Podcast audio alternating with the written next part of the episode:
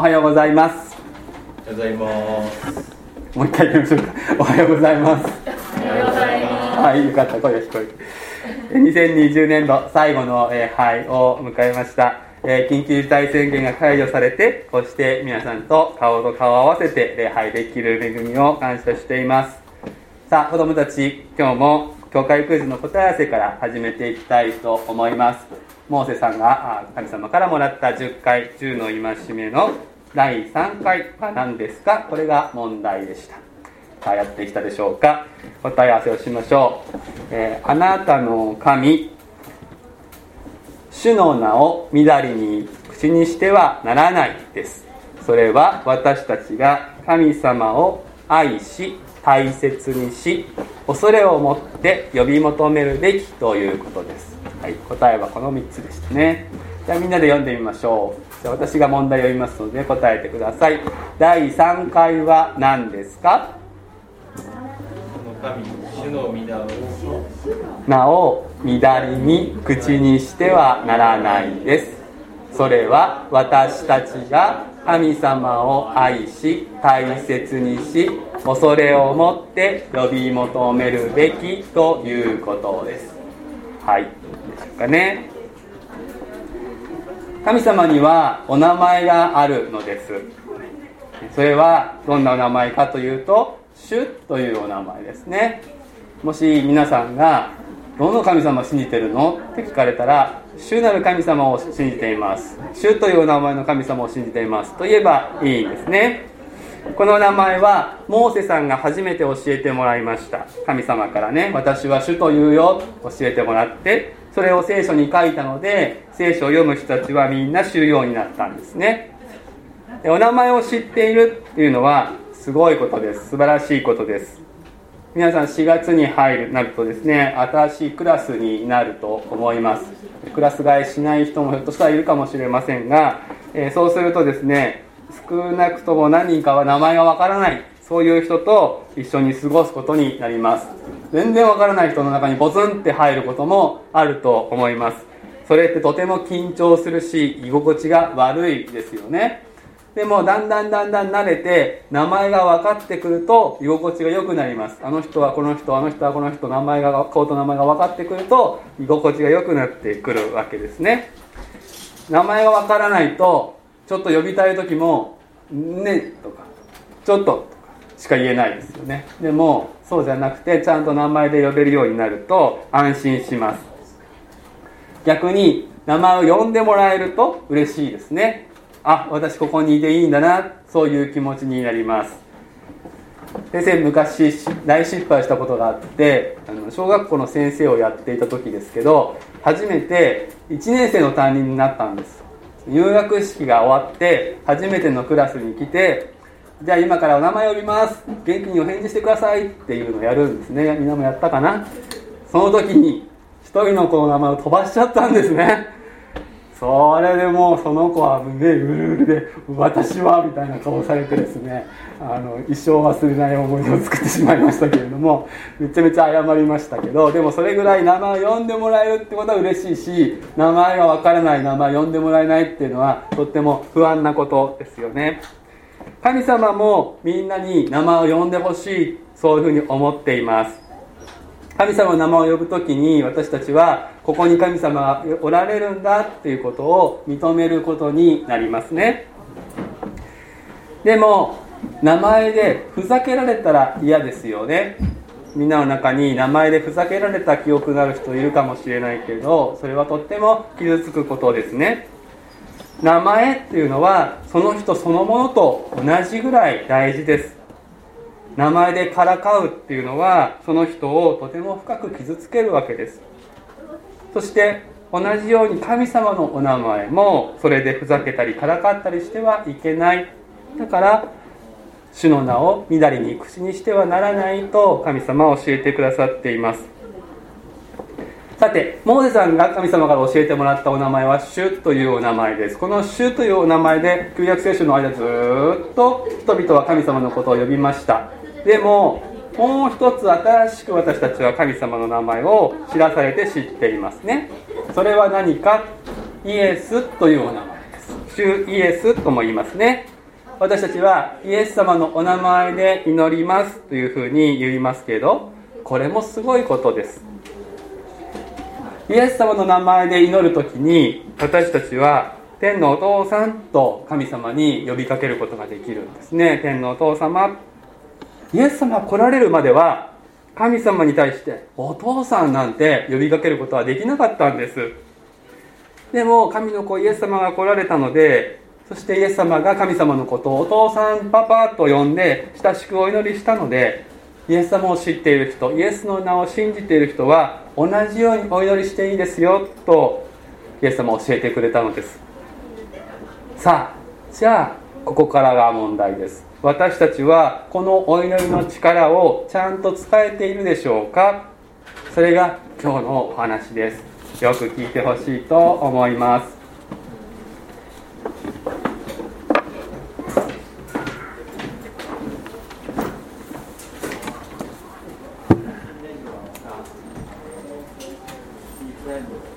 それでは本日の聖書の箇所をお読みいたします。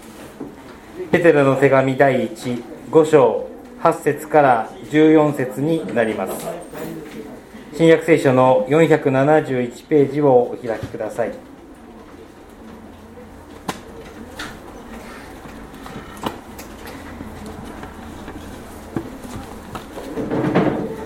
それではお読みします。ペテロの手紙第1 5章8節から14節。身を慎み目を覚ましていなさい。あなたがあなた方の敵である悪魔が吠えたける獅子のように誰かを食い尽くそうと探し回っています。固く信仰に立ってこの悪魔に対抗しなさい。ご存知のように世界中であなた方の兄弟たちが同じ苦難を通ってきているのです。あらゆる恵みに満ちた神すなわちあなた方をキリストにあって永遠の栄光の中に招き入れてくださった神ご自身があなた方をしばらくの苦しみの後で回復させ固く立たせ強くし不動のものとしてくださいます。どうか神のご支配がいよいよ限りなくありますように。アーメン。忠実な兄弟として私が信頼しているシルワノによって私は簡潔に書き送り進めをしこれが神の誠の恵みであることを証ししました。この恵みの中にしっかりと立っていなさい。あなた方と共に選ばれたバビロンの教会と私の子マルコがあなた方によろしくと言っています。愛の口づけを持って互いに挨拶を交わしなさい。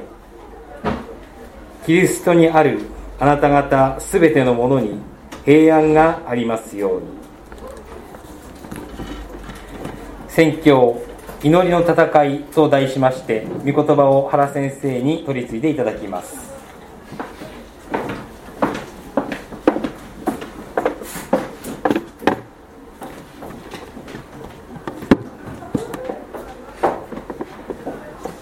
このコロナ禍これにまつわるさまざまな苦しみの最中にあってご一緒に読み進めていきましたこのペテロの手紙第1の公開も今日が最終回となります。年度の終わりに最終回に来るようにと計画をしてきました。ペテロは最後に読者たちに祈りの呼びかけをしそして彼自身ペテロ自身が祈ることによって手紙を結ぼうとしています。私たちにとって祈っていますよと言われることほど心強いものはないと思うんです。けれどもこの最後の「よ」が「か」に変わって「祈っていますか?」と問われるとこれほど心もとない質問はないな不安になってしまうものはないなということはないでしょうか祈りの力強さということを頭では分かっているはずなのにはい私も祈っていますと胸を張って言えないそんな現実はないでしょうか頭をクリアにして健全な思考を働かせれば祈りが私たちの最強の武器であるということは明らかです。天地万物を作り今も治めておられる神様この宇宙最強で最善で最も賢い方この方が私たちの神様である。そのことは間違いありません。そしてその一方で私たちは言葉悪いですけどへっぽこであります。人間同士の比べ合いの中で多少良いと思う人であっても神様の前ではへっぽこであるということは間違いない。最強の神様とへっぽこの私たち。そんな私たちが力強く正しく賢く生きていきたいそう思うなら願うならば神様を愛し隣人を愛して生きていきたいそう願うならば祈りなくしてそれは不可能であるということも間違いないことです。祈りによってこの最強の神様につながるならば私たちもまた最強の歩みをすることができるということをよく考えればいやそんなに深く考えなくてもこの2つをつなぎ合わせるのが祈りであることは私たちに分かると思います。主イエス様が十字架の贖いによって神様と私たちをつなぎ直してくださったのです。私たちはそもそも祈ることができなかった。神様につながることができなかった。汚れすぎていて。でもイエス様が私たちをすっかりあがなってくださったのでつなぎ直してくださったので私たちは祈ることができる。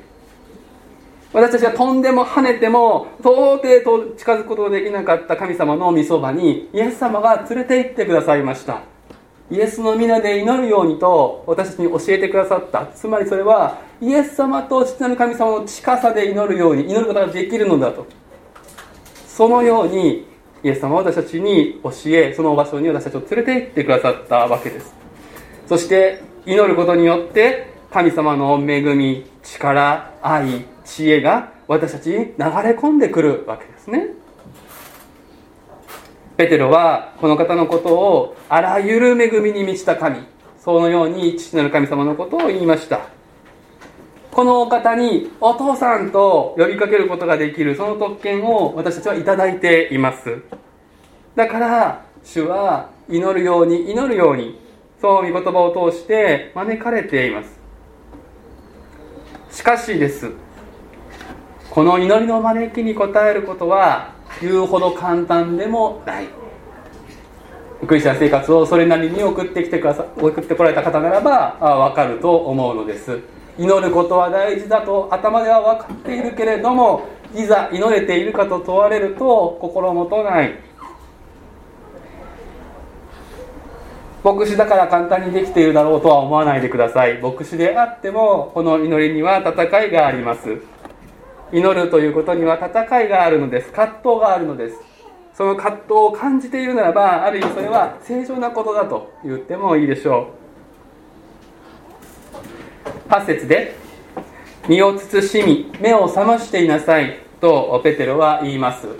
最後の勧めをするのです。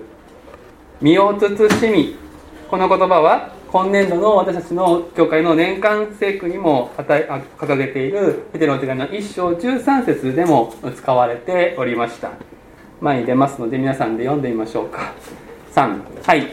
ですからあなた方は心を引き締め身を慎みイエス・キリストが現れる時に与えられる恵みをひたすら待ち望みなさい。さらに4章7節でも同じ言葉が使われています。こちらも読んでみましょう。3はい。万物の終わりが近づきました。ですから祈りのために心を整え身を慎みなさい。この2回のと2回この箇所をそれぞれ扱った時にもお話をしたので覚えてる方があると思いますがこの身を慎むという言葉はシラフである。お酒に酔っていない。そういう意味でありあまあ別にお祈りの前にあの断酒しなきゃいけないとかそういうことが言いたいのではありません。で泥酔しますと自分が何者であるか分からなくなる場合があります。あるいはお酒を飲むと気が大きくなってなんか自分がとても偉大なものであるかのように思ったりする。まあ飲んだことのない方には分からないと思いますがそういうことが起こります。まあ、そのように自分に酔うということ。自己陶酔に陥る時に人は祈りません。自分が神のように世界の中心にいるかのように思うならば祈らないのであります。祈りというのは自分が主ではないということを認めてへり下る行為であります。これは生まれつきの私たちの罪人根性に逆らうことなのです。私たちは生まれながらに神を知らずに罪人として生まれてくる時自分の世界の中心に置いて周りを動かそうそういう根性をうちに持って生まれてくるわけですね。そしてそれを身につけてしまう。でも祈りというのは神様に中心を譲って私が下がる人間との位置に立つ位置に下がることですからこれは自分の罪と根性に逆らわないではできないのであります。だからここに戦いがあるんです。スッと自然に頭でそうだと思うよりように祈れないのはそのこれが一つの原因ですね。で自分には酔わないっていう人もいますね。自分にそんなに自信を持ってない人は自分には酔いません。でも逆に今度は誰か別の人の言葉にとかですね。誰か別の人に酔う浸水するっていうこともあります。この時も祈りません。誰かこうカリスマ的なですね指導者あるいはコーチとかですね。いろんな、まあ、尊敬すべき人たちはいますけれどもその人たちの言葉は別に聞いていいわけですがそこに浸水するほどになってしまうと私たちは祈らなくなってしまう。その人の言葉に盲目的になってですねもうその人のことでいっぱいになってしまう時私たちは祈りません。なぜかといえば祈りというのは神様の前に自分の考えや思いをさらけ出すことだからです。誰かの言葉でいっぱいになっている時自分に向き合うことはしません。でも祈りは自分に向き合わずにはできないから。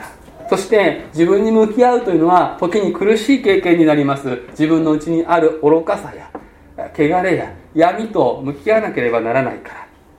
誰かに浸水してその言葉で心自分の心いっぱいにしている方が楽なことがあります。ここにも戦いがあるんです。目を覚ましていなさいとペテロは続けます。この言葉をペテロが使う時にほぼ間違いなくあの十字架の前夜主イエス様に言われた言葉が心に響いていたことだと思うんですね。この言葉です。シモン眠っているのですか？1時間でも目を覚ましていられなかったのですか？誘惑に陥らないように目を覚まして祈っていなさい。霊は燃えていても肉は弱いのです。ゲスマネの園で主イエス様が全人類の命運をかけて祈っている時その背後で主イエスを支えるべく祈りに招かれていたペテロをはじめとする弟子たちは痛恨の大失態を犯しました。主イエス様が十字架から逃げ出したいって生きるものなら受けたくないそう思ってそのような葛藤を祈りの戦いをしているその脇で全く時をわきまえず状況を理解しないで弱さに甘んじたのであります。そうなんです。これが人間の姿です。残念ながら私たちは油断しやすい。何事か緊張が走る状況に陥れば私たちは祈ります。しかし一難去ってほっとすると心が緩み祈りが緩む。ここで人間だものと開き直ってはいけない。主イエス様は霊は燃えていても肉は弱いと私たちを受け止めてはくださいます。でもそれでいいのだとは言われません。ペテロもそれが分かっていますから自分に言われたことを自分にも言い聞かせるようにしてここで書き送るのです。目を覚ましていなさい。祈らない理由は見るべきものが見えていないそういう時でもあります。先ほど何事か緊張が走る状況に陥れば私たちは祈りますと申し上げました、まあ、そこで言う緊張というのはこの肉の目に分かる緊張であります。仕事が難しくなるとか家族に大事が起こるとか自分の体が病気に侵されるとかそういう時。もちろんそういう時にあたふたせずに祈るということは良いことですし素晴らしいことです。でこのコロナ禍でこれまで以上に祈るようになったという方があるかもしれません。それはそれで素晴らしいことです。でもそういうことではない特に何かがない平時の時そして非常時でも私たちが見なくてはいけないもう一つの世界がある。それは霊的な世界です。ペテロは精霊によって開かれた目でその様子を描き出してくれました。あなた方の敵である悪魔が吠えたける獅子のように誰かを食い尽くそうと探し回っていますと。そうです。文明が発達し目に見えるものだけが存在するかのように惑わせられるこの社会でこの霊的な目を覚ましていなくてはいけません。この世界には神様と私たちだけがいるのではない。私たちに敵対する霊的な実在者悪魔がいるのです。悪魔という言葉はですねいろんなあの文学やアニメなどの中で使われていろんな風に描かれていますのでそのイメージが強くなっているので私たちあんまりこの言葉を使うとなんかこうお話の世界に入り込んでしまうような錯覚にとらわれるかもしれませんが聖書の言う悪魔はあくまでも本当に私たちの命を脅かすものである。私たちの命を脅かすこの敵は人格的な力である。このことを私たちは見失ってはいけないのです。悪魔は自分が本当の敵であるということを隠そうとする。そういう、え形で私たちに攻撃を仕掛けていきますね。自分は見えないして本当の敵ではないものと私たちは戦うように仕向ける。私たちが戦うべきもないものを敵と思って戦ってしまう時悪魔の思うツボであります。しかし私たちは御言葉によって聖書によって真理を知らされるのです。聖書は私たちの敵は悪魔であるというふうにはっきり言っています。人ではありません。私たちの敵は悪魔です。悪魔というのは私たちを自分の立つべきところから外れさせて立ってはならないところに立たせようとする。そういう力を働かせるのです。自分の立ち位置を分からなくさせ自分の立ち位置からずらされせていく。これが堕落です。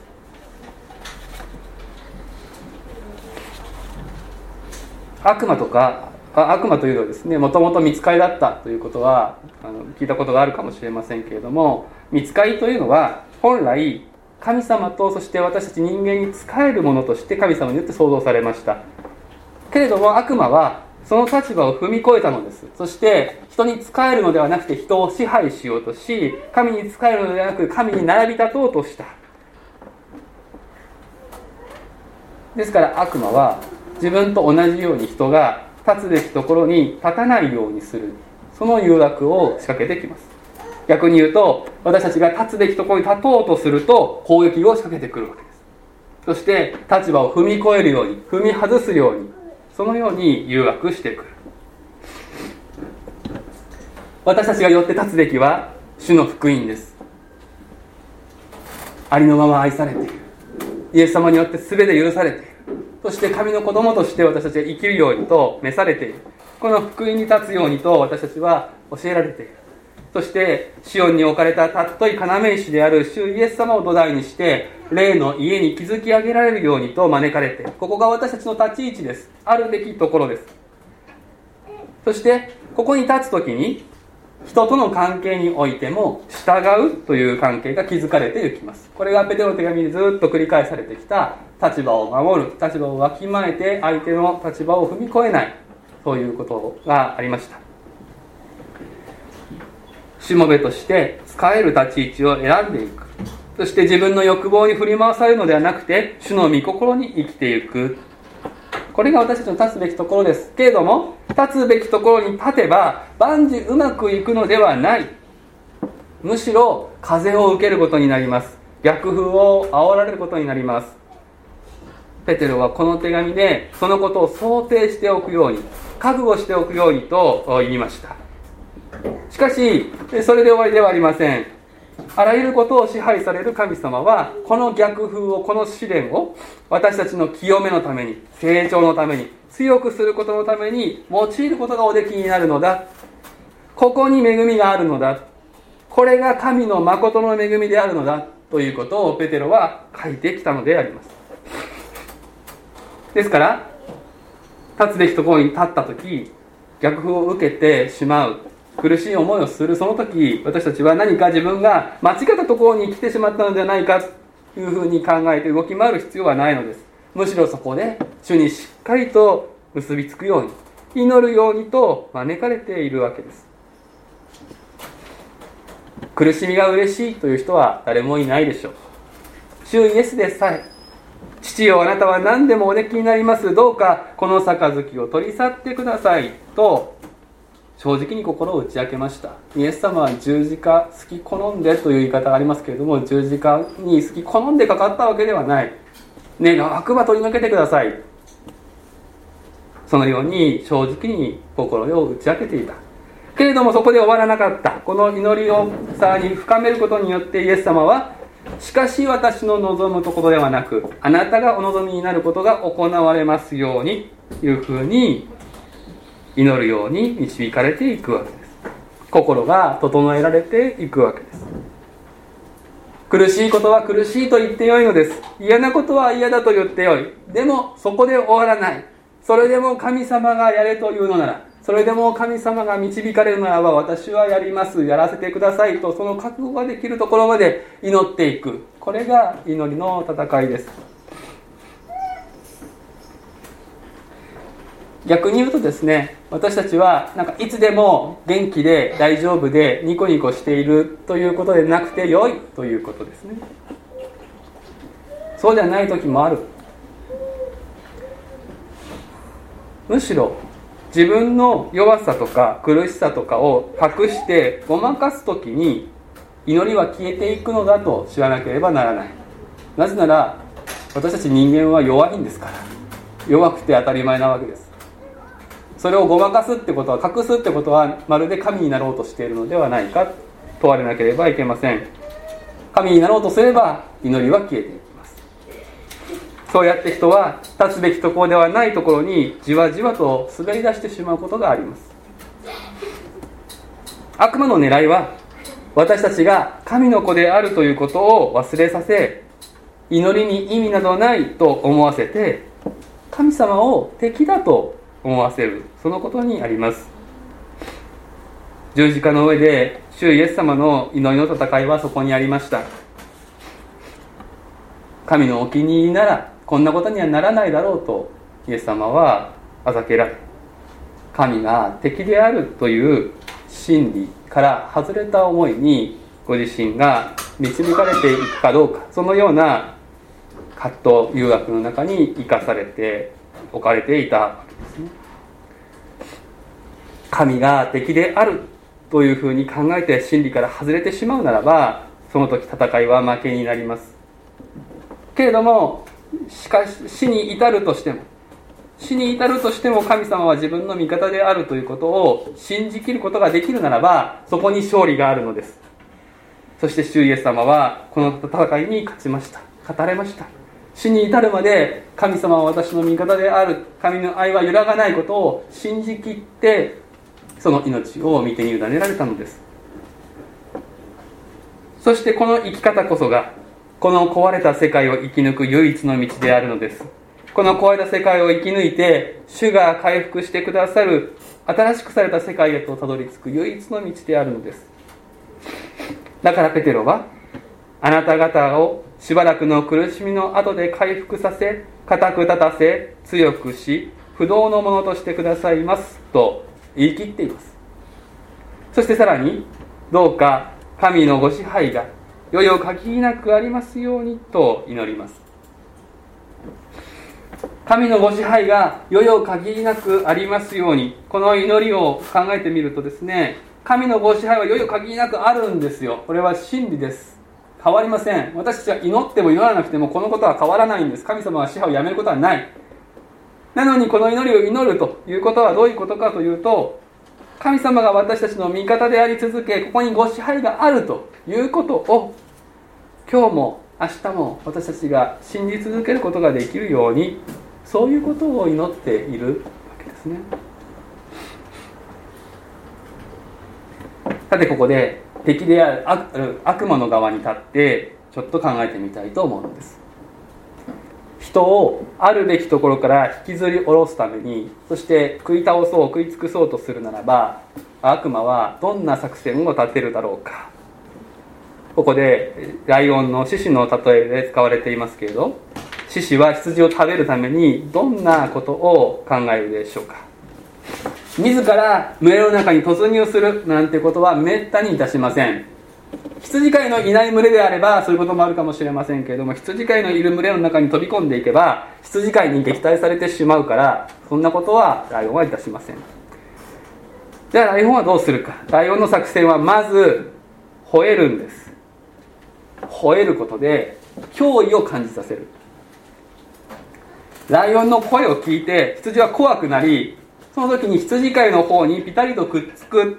こうなればライオンは手出しできないんですね。そうなるだろうっていうことも大体ライオンは分かっています。でも油断している羊はこの突然の雄たけびによって方向感覚が分からなくなって羊飼いの方ではない方向に群れから離れて逃げ出すことがある。これがライオンの狙いです。群れから離れた羊ほど格好の獲物はありません。たくさんの羊を狙ってるわけじゃないんです。群れから離れた1匹を1匹ずつ捕らえていけばいいわけです。これがライオンのやり口です。これが敵のやり方であるというならば対処法はわかるのです。群れから離れたら危険だということです。試練や迫害。これがライオンの雄たけびです。試練や迫害が私たちに襲いかかる。その時私たちは緊張する。萎縮する。その時に方向感覚が狂わないように気をつけたい。問題が起こる時私たちは群れから離れて教会の交わりから離れて対処しようとしてしまう。そういう誘惑に駆られるんですね。何でしょう。教会の皆さんの中でにこうかっこ悪いとこ見せたくない、まあ、そういう気持ちは分かります。自分の粗相はこっそり隠れて処理して綺麗になってからまた来てみようかなみたいな風に思うんでしょう。でもそれが間違いなのです。そうやって群れから身を引いた途端に次々と次々と悪魔の攻撃にあってあっという間にその人は食い物にされてしまう。問題が起こる時私たちは群れから離れるのではなくて群れの中心にいるイエス様のところに駆け寄らなくてはいけないのです。反対方向にまっしぐらになることはどれだけ危険なことか。正しい解決は教会の交わりにとどまり祈りのリクエストを出しそして祈ってもらうことなのです。ペテロの手紙の読者たちは散らされて生活するそして思うように集まりが持てないそういう苦しみを味わっていました。私たちもこのコロナ禍で満足な交わりができない状況にあります。この状況で果たして大丈夫と胸を張れる人はいるでしょうか？私は一人一人がちょっと心配です。ちょっと危ないです。その危機感を感じていることの方が正常だと思うのです。このような状況の中ではかなりの努力をして交わりを保持しなくては私たちは群れから離れてしまい悪魔の餌食となってしまいます。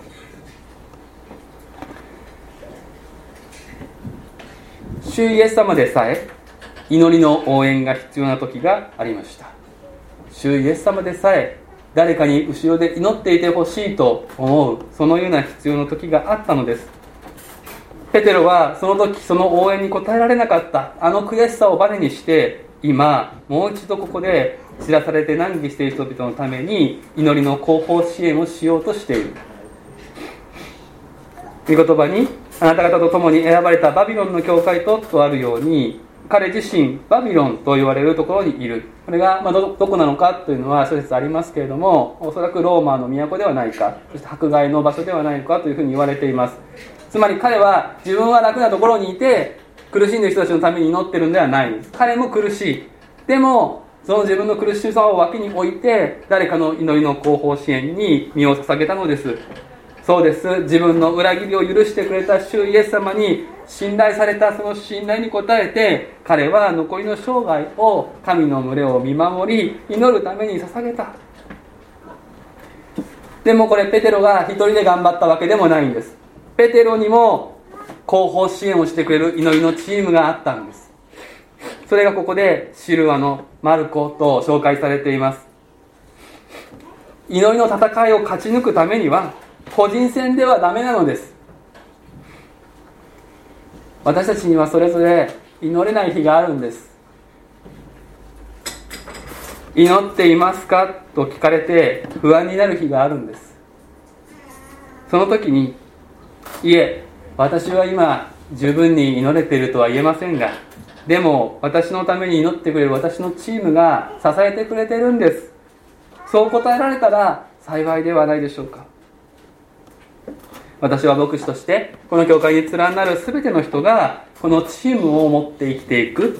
そのことを願っています。そのチームの中に私が入っているかいないかはあまり重要ではありません。私を頼ってくだされば私も祈りたいと思いますけども別に牧師でなくても兄弟姉妹の中で自分のために後ろで祈ってくれる人がいる。